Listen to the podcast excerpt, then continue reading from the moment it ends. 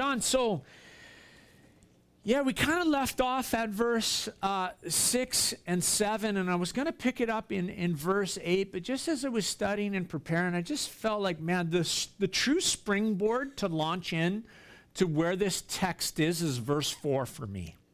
Verse 4.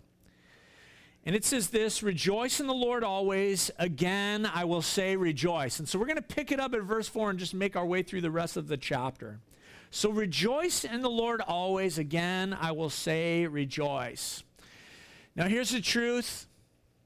You can't always rejoice in your circumstances, but you can always rejoice in the Lord. And this has been one of the calls of the book of Philippians, this little book. And so this this call, this truth is not something that's optional for us. This is an imperative. This is a command from the apostle. This is a command of the Lord. And, and obviously, the reaction of our human nature is like, okay, rejoice, I get it, but how do I do that all the time? I mean, I can't rejoice in everything, can I? How do I do that? And the key, as we saw, is this is verse 5, which says this Let your reasonableness be known to everyone, the Lord is at hand. See, the secret to a joy is realized, the secret to rejoicing is realized in companionship and in relationship and in friendship and in the nearness of Jesus. Uh, the example that just comes to mind for me is that of the disciples in the boat. They're crossing the Sea of Galilee. Jesus is there with them. He's sleeping in the stern of the boat, and they come face to face with a storm and the wind is blowing in their face, the waves are breaking over the bow of that boat and and at face value it appears that they're going down, that the ship is going to sink, that they're going to be lost in the midst of that storm. And then you know the story, they they wake Jesus up. He stands up, he rebukes the winds and the waves, and immediately everything is still and calm. And amazingly, that ship, the, the Gospels tells us Instantly, they were at the other shore. They arrived at their destination. And Jesus said to them, he, he rebuked them for their lack of faith. See, what they, re- what they failed to realize that was in the present presence of the storm, Jesus was right there present with us. And so one of the thoughts where we left off here was this is that when life brings a storm, look for Jesus. Look, look for him. He's right there with you. He's with you. We were reminded of that even from Psalm 34 last week. And any of you have been, in a, been through a storm in life, life has tossed its waves and the wind has battered you. And, and maybe in hindsight, you look back once you've arrived at the destination of the other shore and you recognize that Jesus was there with you all along, even when you thought he had abandoned you. And the truth is this, and we're going to see this in Paul, is that we can bear more than, than we think. You can endure anything. You can believe God in the face of any storm when the overshadowing presence of Jesus is realized and the fact that he is there with you. And so it's because of the presence of Jesus that Paul says what he says next. And we went through this, but I want to go through this again this morning. And so it's verse 6. Do not be anxious about anything but in everything by prayer and supplication with thanksgiving, let your requests be made known to God, and the peace of God, which surpasses all understanding, will guard your hearts and your minds in Christ Jesus. Anxiety. Paul says, Be anxious for nothing. What is anxiety? It's that feeling of worry, nervousness, unease about something, unease about an an, uh, an unknown outcome. And it actually means this in its biblical definition to be pulled in two directions. That's what anxiety is, to have that anxious heart and mind. Your mind or your heart being pulled in separate directions. Hope pulls you one direction, and, and worry pulls you in another. And in the process, what does it feel like? You feel like I'm being pulled apart. It's stretched between two horses, so to speak.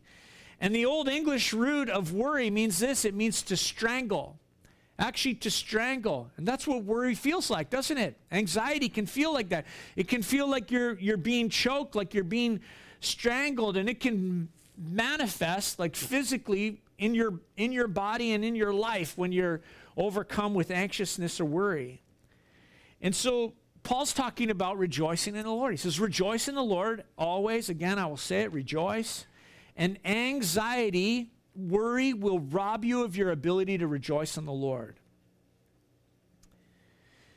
Now, now we, we know this, but it's important that we say it in the context of the scripture today that from a spiritual point of view, as followers of Jesus, anxiety, worry is really wrong thinking. And so, what we're going to see is that Paul is going to begin to direct us towards right thinking. But, but spiritually speaking, anxiety is wrong thinking in your mind, and it can be wrong feelings in your heart. Wrong feelings about circumstances, about people, about situations, about the Lord. And anxiety and worry is a, is a thief of joy. I told you this story, and I thought, oh, I'll cut that out. No, but it's kind of funny because, you know, I say this to my wife. I, I say, you know, she shares something with me that she's worried about, and I say, well, don't worry about it. Like, that's the solution. Like, that's the magic pill. Oh, don't worry about it. That'll fix it. And, and you know, uh, husbands, that's not good advice. you know, I just tell you what, don't worry about it. You know, if, she, if it was that simple, she wouldn't be worrying about it. And, you know, if only victory was just, yeah, that easy as, as telling the person who's worrying or having experiencing anxiety, you know, just don't worry about it. That's not the magic pill. Worry, worry and anxiety is like the inside job of a bank robbery. And so what's the solution? And so what, what we looked at before was this was right praying. We're going to talk about right thinking and right living this morning too. But first let's talk about right praying. So Paul Paul says this, do not be anxious about anything but in everything, by prayer and supplication with thanksgiving, let your requests be made known to God. See, the solution for anxiety and for worry, Paul tells us, is prayer. And he uses three words to describe the right kind of praying. He says prayer, supplication, and thanksgiving.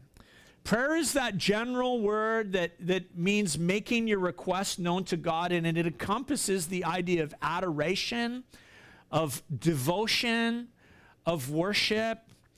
And so what he's saying is this is that when you find yourself overcome with anxiety, when worry begins to creep in and begins to rob you of your ability to rejoice in the Lord, what you want to do is train yourself to begin to pray, to begin to worship and express your adoration and your devotion to the Lord, to get alone with him.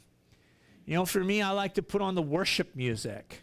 Just get that happening in the background so that I can begin to put my mind where it should be. And adoration and, and worship is needed because what that does is it puts things in their proper place and the, in their perspective. You know, worry tends to push God off the throne and it makes this issue that's in front of us bigger than King Jesus. And worship and adoration puts God back on his throne. We say, man, you're exalted above these things, Jesus. I set my heart and my mind upon you. I worship you for who you are. That's God in his proper place. To say to him, God, there's no one like you. There's nothing like you. There's nothing bigger than you. There's nothing greater than you. You know, in heaven above or earth below, Lord, you're the king.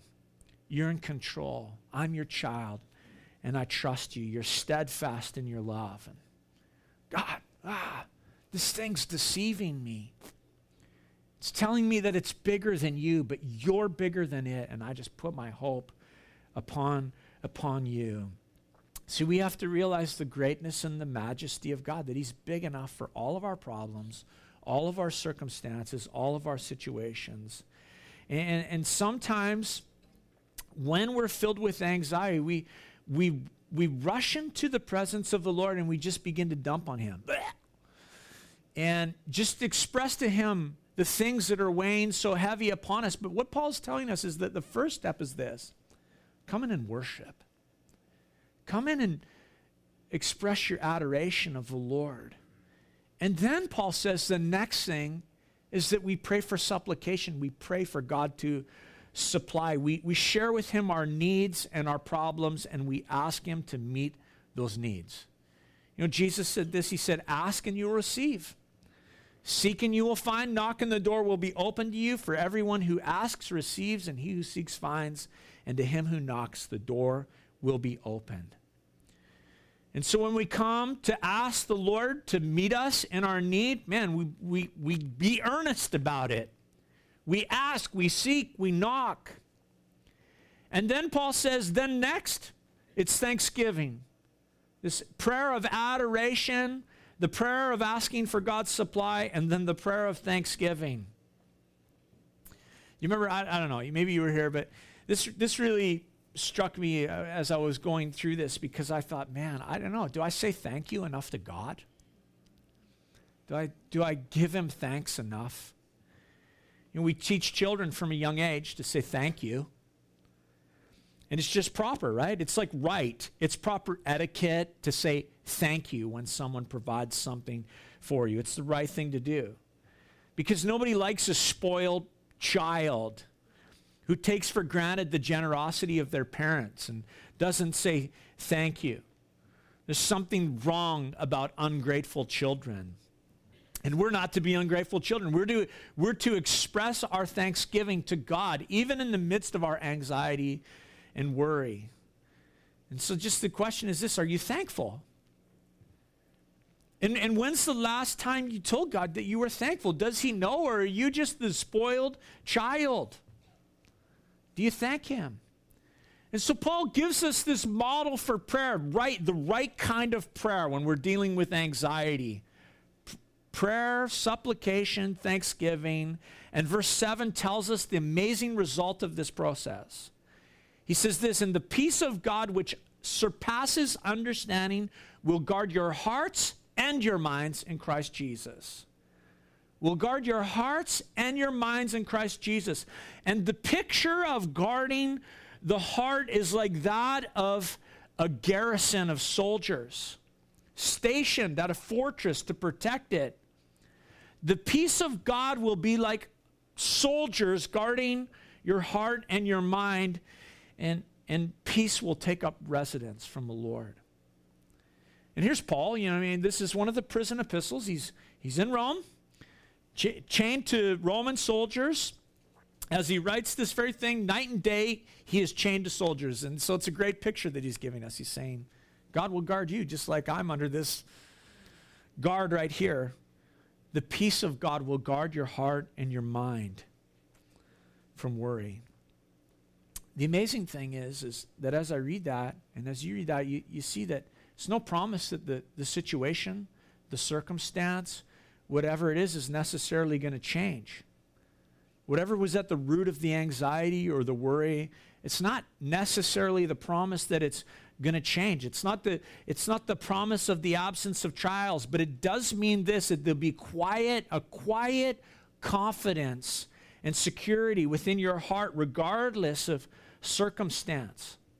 Regardless of the people or whatever the, is at the root of these things that are getting at you. And so Paul tells us there in verse 5 that the, that the Lord is at hand, the kingdom is at hand, it's near you. Jesus said it's, it's near you and it will be in you. And the thrust of this text is calling us to live in the presence of Jesus. And so when your heart and your mind are on, on the run, man, you, you go to Jesus. And as it says in verse 7, the peace of God, which surpasses all understanding, will guard your hearts and your minds in Christ Jesus. And I love this because it, it, it, what Paul says about peace is astounding to me. It surpasses understanding the peace that God gives. You can't explain it. If you know Jesus, you've experienced that. When your heart, there's just such rest. When there's some when there's just rest and peace in your mind. Jesus said, "The peace I give, it's not as the of the it's not the peace that the world gives. It's different." And so be anxious for nothing. Nothing in the entirety of life should give us anxiety because there's nothing uh, which is not within the realm of God's care for you. Nothing so small, nothing so big that your heavenly Father, that your Savior does not take notice and cannot supply for your need. And so when the least bit of anxiety begins to rise, you know, go to your knees. Pray. Get alone with the Lord. Get on your face. Go to your prayer closet. Go for your prayer walk. Begin to just get alone with God. And so Paul says this peace, it'll happen in your heart, but he tells us it will also happen for your mind. You know, I love the promises of Isaiah 26 3, which says, You will keep in perfect peace him whose mind is stayed on you because he trusts in you. And one of the key to, to joy in the heart, that peace of heart, is also to have peace in your mind. So, how are we to think? That's why Paul's going to go to this conversation about right thinking, because your thoughts are powerful. The mind never stops. Does your mind stop? My mind never stops. It just never stops. And when your, you know, when your mind stops, we have a term that we use for that, right? So you're, you're what? You're brain dead. if your brain stop, like if your mind stops, you're brain dead. And we use that. Like we use that as a fun, to, you know, we, we talk about our teenage children maybe sometimes. We say, you brain dead? Did you stop thinking? what led to this? When your mind stops, your brain dead. You know, some religious traditions, in their focus to quiet the mind, they try all sorts of different things, right? Meditation, silent retreats, mantras, whatever it is. But what the Word of God instructs us is this the Word of God says this in 2 Corinthians 10, verse 5 that we are to take captive every thought and we are to bring our thoughts into obedience to who? Jesus. We bring our thoughts into the obedience of Jesus. And so, what does that look like? What is right thinking, biblical thinking, Christ centered thinking? Look at what he says in verse 8. Finally, brothers, whatever is true, whatever is honorable, whatever is just, whatever is pure, whatever is lovely, whatever is commendable, if there is any excellence, if there is anything worthy of praise, think about these things. That's a great list, isn't it? I, like it too because it's like it's just simple. It's like that, that's on my level right there. Those aren't big words.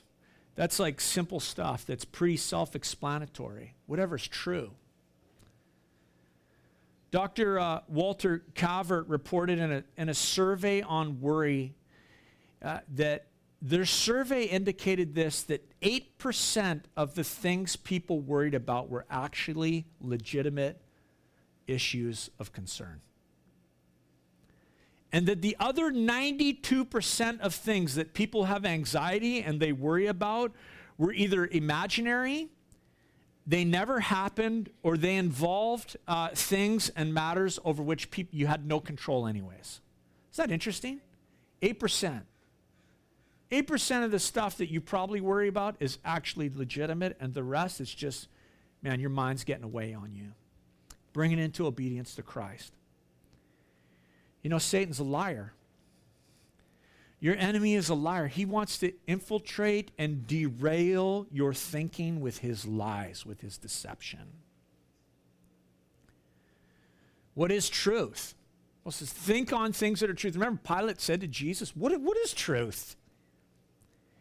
And, and Jesus answered him, He said, What? I am the way, the life. I am the way, the truth, and the life. No one comes to the Father except through me. I am the truth, Jesus said. Whatever is true, Jesus is true. Set your mind on Jesus. You know, I would say think, think on the Word of God. Meditate on these things.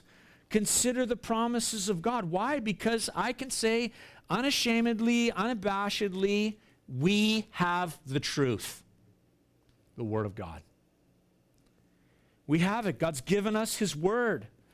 And the Word of God is true. And you know what? You can put the Word of God and the promises of God to the test, and they will prove true in your life time after time after time. The Word of God is true. Paul says, whatever is honorable. Think on things that are honorable. That means things that are worthy of respect.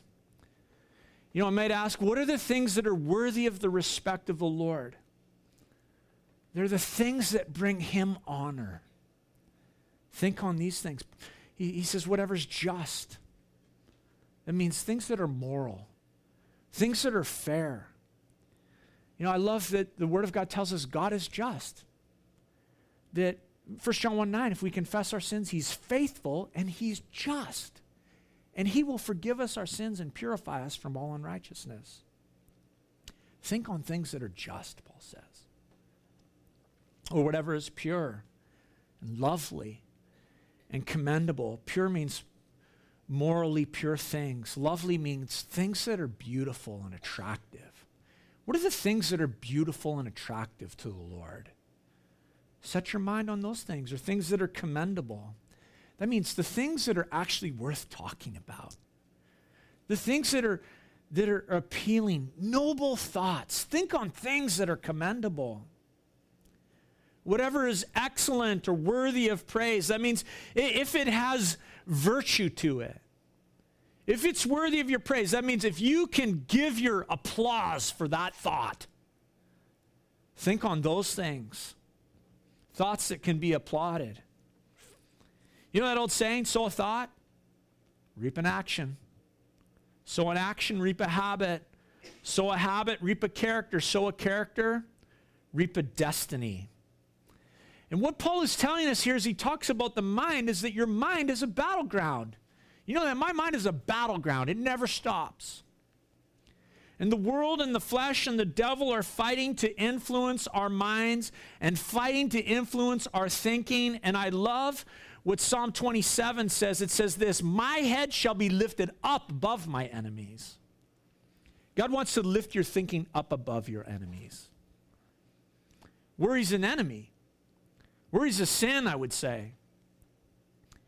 Psalm 27, verse 6 says, My head shall be lifted up above my enemies all around me, and I will offer in his tent sacrifices with shouts of joy. I will sing and make melody to the Lord. That's rejoicing in the Lord always. My head will be lifted up over my enemies. I'll offer my praises to God. I'll set my mind on Him. And so, you know, when you consider your thinking, it's good to ask the question, you know, just what are you filling your mind with? The old saying, garbage in, garbage out, whatever. You know, what are you filling your mind with? You spend all your time just surfing online? I don't know. Watching TV? What, what are you what, what are you filling your mind with? Fill it with the kind of stuff that leads you to right thinking, like Paul tells us here. Because as a man thinks, so he is. So, so right prayer, right thinking, and, and naturally, then Paul addresses right living. This is going to affect your sense of peace in your heart and in, and in your mind, the way that you live. So you got to live right. Look at verse 9. Whatever you've learned and received and have heard and seen in me, practice these things and the peace of God will be with you. I'm like, wow, Paul, that's pretty bold, man. They say, follow me. But he's telling, you, he's saying, this is the practice of my life. This is the things that, that I do. And he didn't just call the church to say, just, you know, do as I say. Do as I say. No, he said, do as I do. You can follow my example. And, and the truth that he was driving home is this that, that you cannot separate the outward actions of your life from the the inward thinking of your life. As a man thinks, so he is. And, and facts in the head, boy, they're gonna they're gonna work themselves out into your life. Thoughts and they're gonna work themselves out into the practice of your life. And so Paul says, pay attention to what you're thinking about. Let these truths of who God is be in your head. Think on these things. Let this prayer be, this prayer and this request for thanksgiving and supplication, let that be the, the, the, the way that you tackle, tackle anxiety. And so we're not to be just simply hearers of the word, but Paul's calling us be doers of the word. Be doers of the word. Not only hearers. As James said, deceiving yourselves, for if anyone is a hearer of the word and not a doer, he is like a man who looks intently at his face in the mirror and goes away and forgets what he looks like. That's crazy. You know, I hope you looked in the mirror before you came to church this morning. You did, right? Maybe you shaved and put your hair in its place and you, you put things together. And it's crazy to say, you know, to look in the mirror and then to forget what you look like because no one does that. And what Paul's saying here, and what James is actually saying is, and, eh, and James, when he says this, is that it's crazy to hear the word and to not do it. That does not make sense. And so, right praying, right thinking, right living. That's what Paul's calling this church to. If they're going to if they're going to have hearts of rejoicing in the Lord, these things lead to rejoicing and they, they lead to peace of mind and peace of heart. Now, check out verse 10. It begins to change, change a little bit as he talks about this. He said, I rejoiced in the Lord greatly that now at length you have, you have revived your concern for me. You were indeed concerned for me, but had no opportunity. What we're going to see as we read here is that Paul was off doing his work, his church planning work, his evangelistic work, and the Philippians had a heart to bless Paul, and so they took up an offering. They sent it with this man, Epaphroditus, and Epaphroditus had shown up. He'd found Paul, finally caught. I, I, could you imagine trying to find Paul? I just think, wow. I wonder, I wonder how long Epaphroditus went to Corinth and Macedonia. Finally, gets to Rome. Oh, here you are, Paul. This guy was just on the move for the kingdom of God. And he, he, he catches up with him and he has this offering from the, the church in Philippi. And so this is what Paul is referencing. So, verse 10 again I rejoice in the Lord greatly that now at length you have revived your concern for me. You were indeed concerned for me, but had no opportunity. And so I think that this is the application here. Paul begins to give us application of right praying, uh, right thinking, and right living. See, those things are to form for us the lens through which we view the world, the lens through which we interpret things around us. This, th- this right praying, right living, uh, sorry, right thinking, right living, they, f- they help us form a biblical worldview. You know, never was there a promise from the Lord that we have a life free of problems or even the suggestion that everything's just going to turn out as, as we hope or things are going to turn out how we might dream. But right, right praying, right thinking, and right living should lead us to, to recognize that we are not victims of circumstance. As followers of Jesus, we're never victims of circumstance, but really we should be this. We should be victors over whatever the circumstance. You know, it's been said this that life is Life with Jesus is not a series of accidents, it's a series of appointments. We, we actually call it the providence of God. You know, that's what it's, that's how you would define it. We don't talk about providence that much in church, but we would call this the providence of God to say that God's in control, that God has the world in his hands, that if I am serving him, he has my life in his hands. If I, you know, I'm, I'm seeking to follow him and that right praying and right thinking and right living, God's in control of whatever happens. And I can trust Him in that. And we call that the providence of God. The providence of God is to talk about the providence of God is to talk about the protective care of God in your life.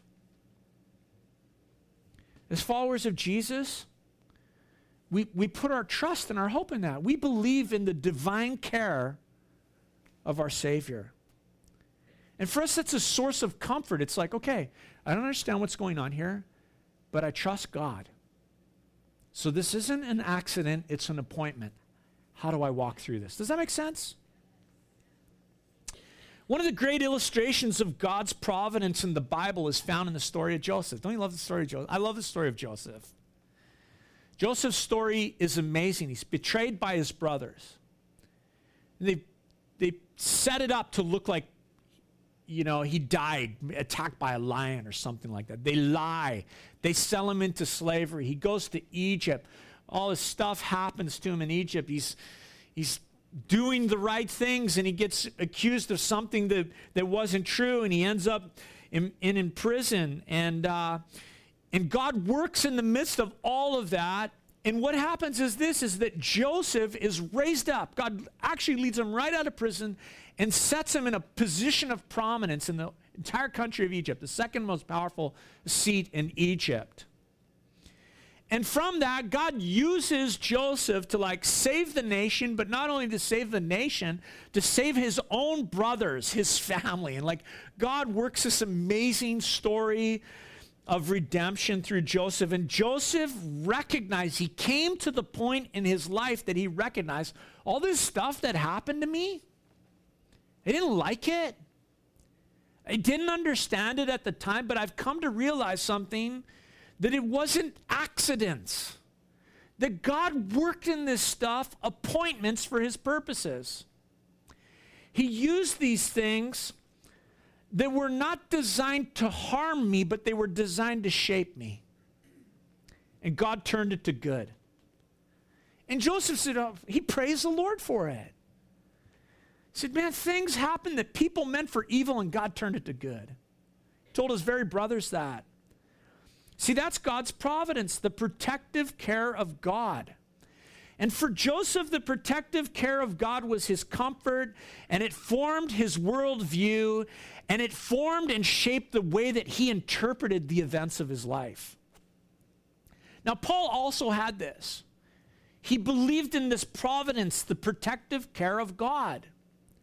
He's this itinerant evangelist, church planter, and, and naturally, I mean, we know about Paul. Paul's willing to work. I mean, he's, he's a tent maker. He's willing to go and get his hands dirty as he goes about the work of the kingdom. But naturally, he's doing ministry. There's need. There's always need. There's always need amongst God's people and amongst church planting and all of these things. There's needs around ministry. But remember what Paul said? He said, Rejoice in the Lord. He told his church, Rejoice in the Lord always. Again, I will say rejoice. Now look at verse 10 for, with me again. Look at what he says. I rejoiced. Saying, you can follow my example. He says, I was practicing this. I rejoiced in the Lord greatly that now at length you have revived your concern for me. You were indeed concerned for me, but you had no opportunity. Paul rejoiced, he said, because this church's concern for him was revived. That's the word he uses. The word revive means to grow green again. Revival, revived. Wouldn't it be awesome to see revival? Don't you want to see revival here? Wouldn't it be awesome to see revival in the town of Gibsons? Where it would grow green spiritually again. Where God would do that. Where He would do that work. It, it, it's just like this rain that we've had, you know, like I'm kind of sad the heat's gone, but we needed the rain, didn't it? It's like people were rejoicing that there was rain. And I've been looking at my brown grass. I was looking for green blades already this morning. Going, Where, where's the life? Where is it? Because the rain is going to revive the brown grass and it's going to be green again. It's going to be lush again. And it would be awesome to see spiritual revival in our community, for God to renew us as He did in the days of old, you know. There's this saying about revival, you, you, have heard it, that if you want revival, you, you should draw a circle around yourself on the ground and then just pray for everything inside that circle and ask for God to start there, to revive the things that are inside that circle. In other words, revival begins with who? Us, me. Like the rain bringing life to the brown, dormant, dead grass. And it's only the rain that's going to make that grass lush and green again. And in the exact same way, there is only one thing that is going to revive you and I and revive this community, and it's this the power of God. The power of God. And it is God in his power that, that revives, and that can't be manufactured, man. That's not an emotion that's stirred up. And so as Paul talks about the power, the, the sorry, the providence of God, now he begins to talk about the power of God. Let's check it out. The power of God, verse 11. Not that I'm speaking of being in need. For I have learned in whatever situation I am to be content. I know how to be brought low and I know how to abound. In any and every circumstance, I have learned the secret of facing plenty and hunger, abundance and need. I can do all things through him who strengthens me. What a great verse, verse 13. I can do all things through him who strengthens me. See, when, when Paul was talking about the revived concern of the Philippian uh, church for him. He wasn't complaining. You know, it's kind of like I read this and I can kind of hear Paul. It's like he doesn't really sound that thankful to me. It's like, yeah, he sent an offering. That's like awesome. But he's like, ah, oh, yeah, I appreciate it, but just so you know, I wasn't really worried about it. Like that's almost how he receives it. It's like, thank you, but so you know, I wasn't worried about it. And this is actually the point of where this text is going. He's saying, I, I actually learned to be content with brown grass. I've learned that. As people whine about water. I've like learned that. Okay, there was a time when I always had the sprinkler out. I wanted my grass green, but I've learned I don't have to cut it if it's brown. It's a good thing, you know. And so Paul wasn't complaining about the brown grass. No, what he learned was that his ability to rejoice in the Lord did not depend on circumstance. Brown grass, green grass, same thing for Paul. He'll rejoice in the Lord. Any circumstance abundance, hunger. He says, I'm rejoicing in the Lord. Plenty or need, I can do all things through him who gives me strength. You know, verse 11, if you look at verse 11, there's an interesting word in there. It's the word learn. It's in verse 12 too, so I'm going to just point this out. Verse, verse 11 tells us that Paul said this was a truth that he learned in his life. Learned, learned means this it just simply means that he equ- acquired knowledge regarding this truth.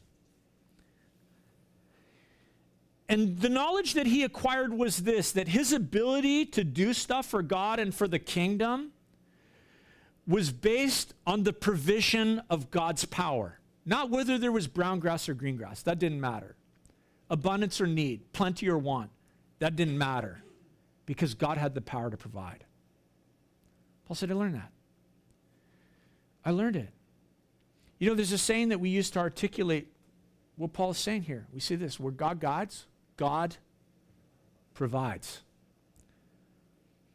And it doesn't matter whether the grass is brown and dead or dormant, or whether it's lush and green, because we deal in the economy of God's power.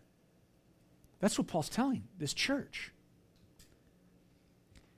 And so, what we need is to have our eyes open to see that, that, that there is no greater need in your life or in my life than the, that, that's ins, that God's power is insufficient to handle. He can handle it, He can take care of it. What, what are you worried about? What's got you all tied up in knots and anxious? The power of God is sufficient for the need. Look at verse 12. Paul said, I know how to be brought low and I know how to abound. In any and every circumstance, I have learned. There's that word learned again, so just mark that. I have learned the secret of facing plenty and hunger, absent, abundance and need. We saw the word learned in verse 11. We see it here in verse 12. Again, it's a different word. In English, we translate it, it's the same word. But in the original language, it's a different word. In verse 11, to say learned means he's increased knowledge. He increased knowledge, he gained knowledge about God's ability to provide. But in verse 12, the word learned means this it means to be initiated into the mysteries. It, it, means to be fully instructed. To me, that's a weird definition of saying learned to say you've been initiated into the mysteries. Isn't that interesting?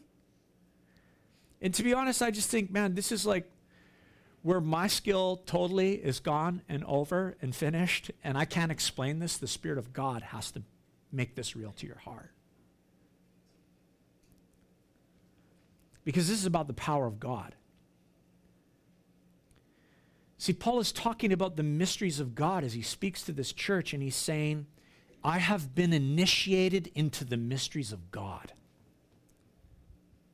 Brown, brown grass and green grass, that's nothing because I know about the power of God. He, he's saying this that there's, a, that there's a secret spring, that it's mysterious. There's a well from which you can draw. And, and, and it's hidden, and yet it's not hidden. And, it's this well that's available, and yet so few people learn to come and to tap in to this spring and this source for their lives. Paul, Paul told us elsewhere nothing can separate me from God's love or from the throne of grace. See, he discovered, he found that when he sought the Lord, that there was power available for the need. But you have to go to the well. You have to go to the well. You know, it's like we find the Lord when we seek him. Ask, seek, knock. Ask, it'll be given to you. Seek, and you will find. Knock, the door will be open. That's what Paul's telling us here. He, he learned that his circumstance, it didn't matter. God could meet it with his power. And here's the truth that unless we draw on the deep resources of God by faith, unless we draw on the deep resources of God by faith, you will fail in the midst of the pressures of this life. You got to go to the well. And as followers of Jesus, there is power that is more than adequate, that is available to us, that even dwells within us. And we are to learn to draw on the power of Jesus to meet the need of the day. That's why Jesus said, I'm the vine and you are the branches. Unless you abide in me, you will bear no fruit. But if you abide in me, you will bear much fruit. And so Paul speaks so graciously to me, you know, as he's like, this little offering's come from the church. I imagine it was probably, it's probably fairly insignificant, is just my guess. Because he's speaking graciously to this church. He's thanking them for sending the gift, and yet at the same time, he's saying, just so you know, I have total confidence in the power and the promise of God, whether the grass is brown or whether it's green. And you should know this as citizens of heaven. Look at verse 14. He says this It's gracious, yet it was kind of you to share in my trouble. And you Philippians, and, and you Philippians yourselves know that in the beginning of the gospel, when I left Macedonia, no church entered into partnership with me in giving and receiving except you only. Even in Thessalonica, you sent, you sent me help for my needs once and again. Not that I seek the gift but I seek the fruit that increases to your credit. I've received full payment and more. I am well supplied, having received from Epaphroditus the gifts that you sent, a fragrant offering, a sacrifice acceptable and pleasing to God. And my God will supply every need of yours according to his riches in glory in Christ Jesus. To our God and Father be glory forever and ever. Amen. Paul, I, I, I just love the simplicity of this. So I wasn't seeking your gifts, just so you know. God meets all of my needs always, but I'm thankful for what you sent. What I want, what I desire, the fruit that I'm seeking is that which will increase to your credit. See, a couple of things Paul says to this church about this financial gift that they sent to help him. Um, and, and Paul wasn't arrogant, but he was, like I said, confident in God's ability to provide for, for the ministry. And so he thanks them for their generosity, and then he says a couple things about this gift. The first thing that I think he says is this it's to your credit. He's saying this this is an investment, just so you guys know. Their gift was an investment that would pay rich spiritual dividends. You know, the Lord is not indebted to anyone. Did you know that about the Lord? That you cannot outgive the Lord. That those, I, I, I like those who do not give to the kingdom of God only rip themselves off. That's why the Lord actually gave the challenge to the prophet Malachi. Uh, he said, You test me and you see. You give to me and you see if I don't open wide the windows of heaven. You know, it's funny, you know, you read the Old Testament, there are times when you like, you read and you read about offerings, you know. I, I, I'm recalling, I didn't look it up, but there's a passage that I've just come across over the years in my quiet time where you read about uh, Moses, and Moses recorded with great detail the gifts that each one of the tribes brought in the building of the tabernacle. It's like this group, uh, this plate, this, this, and this, and this. And then you go down the list and you start to read it, and you're like, okay, they're all identical. Why would you like tell 12 times the exact same thing? Why not just say, these 12 tribes brought this gift, and it was all the same? Or you go to the book of Ezra and you read in Ezra, and it's like there's detailed accounting of the gifts that people brought. And it's like, you're having your quiet time, you're like, ah, that's a tough chapter to stay awake through. Because you're like, it's numbers, and it's like, why, why is this here? Like, why not just say, the people brought gifts? And it blessed the Lord, you know, He rewarded them. See, the reason is this the Lord wants us to know, He wants His people to know that He accounts for every single gift that is given to Him. He accounts for them all. He knows, like somewhere in eternity, there's like a ledger, and it's all accounted for. It's all accounted. And Paul is telling the church that, that whatever you give to the Lord is an investment that pays eternal dividends. Even those offerings that maybe seem meaningless to, to you, God pours out richly his blessing. When you give, it's an investment. But then the second thing Paul says is this from this text, verse 18, that it's a sacrifice. That when you give, it's like a sacrifice to God. It's like you lay it on the altar for his glory. And when we give in such a way, we can be confident that, that God will take care of us. We saw that last week in, in Psalm 34. And Saul, so Paul says this you, met the need, and I just want you to know God's going to meet your every need. He says, And my God will supply every need of yours according to his riches in glory in Christ Jesus. You know, that's a verse we love to quote.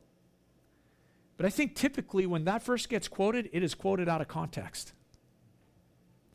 Because the verse is a promise to those who give to the Lord.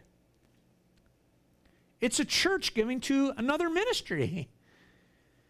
And they made an investment, they made a sacrifice. They sent someone from their own church to hunt down Paul and they gave and and maybe I just I just really think as I was thinking on this, I bet they gave out of their poverty when I think of this group.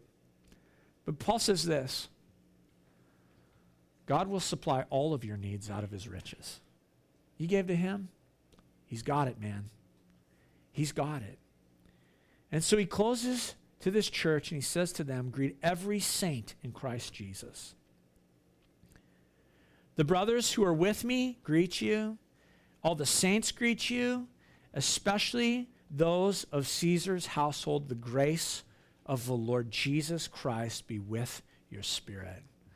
I always love how Paul closes. The grace of the Lord Jesus Christ be with your spirit. What are our takeaways this morning? They're this right praying, right thinking, right living. God's bigger than the circumstance, He's bigger than the source of your worry. Form your worldview, form the way you interpret life based on those truths. As a follower of Jesus, you have landed in the providence of God, His protective care. Nothing in your life is an accident. Nothing in your life is an accident.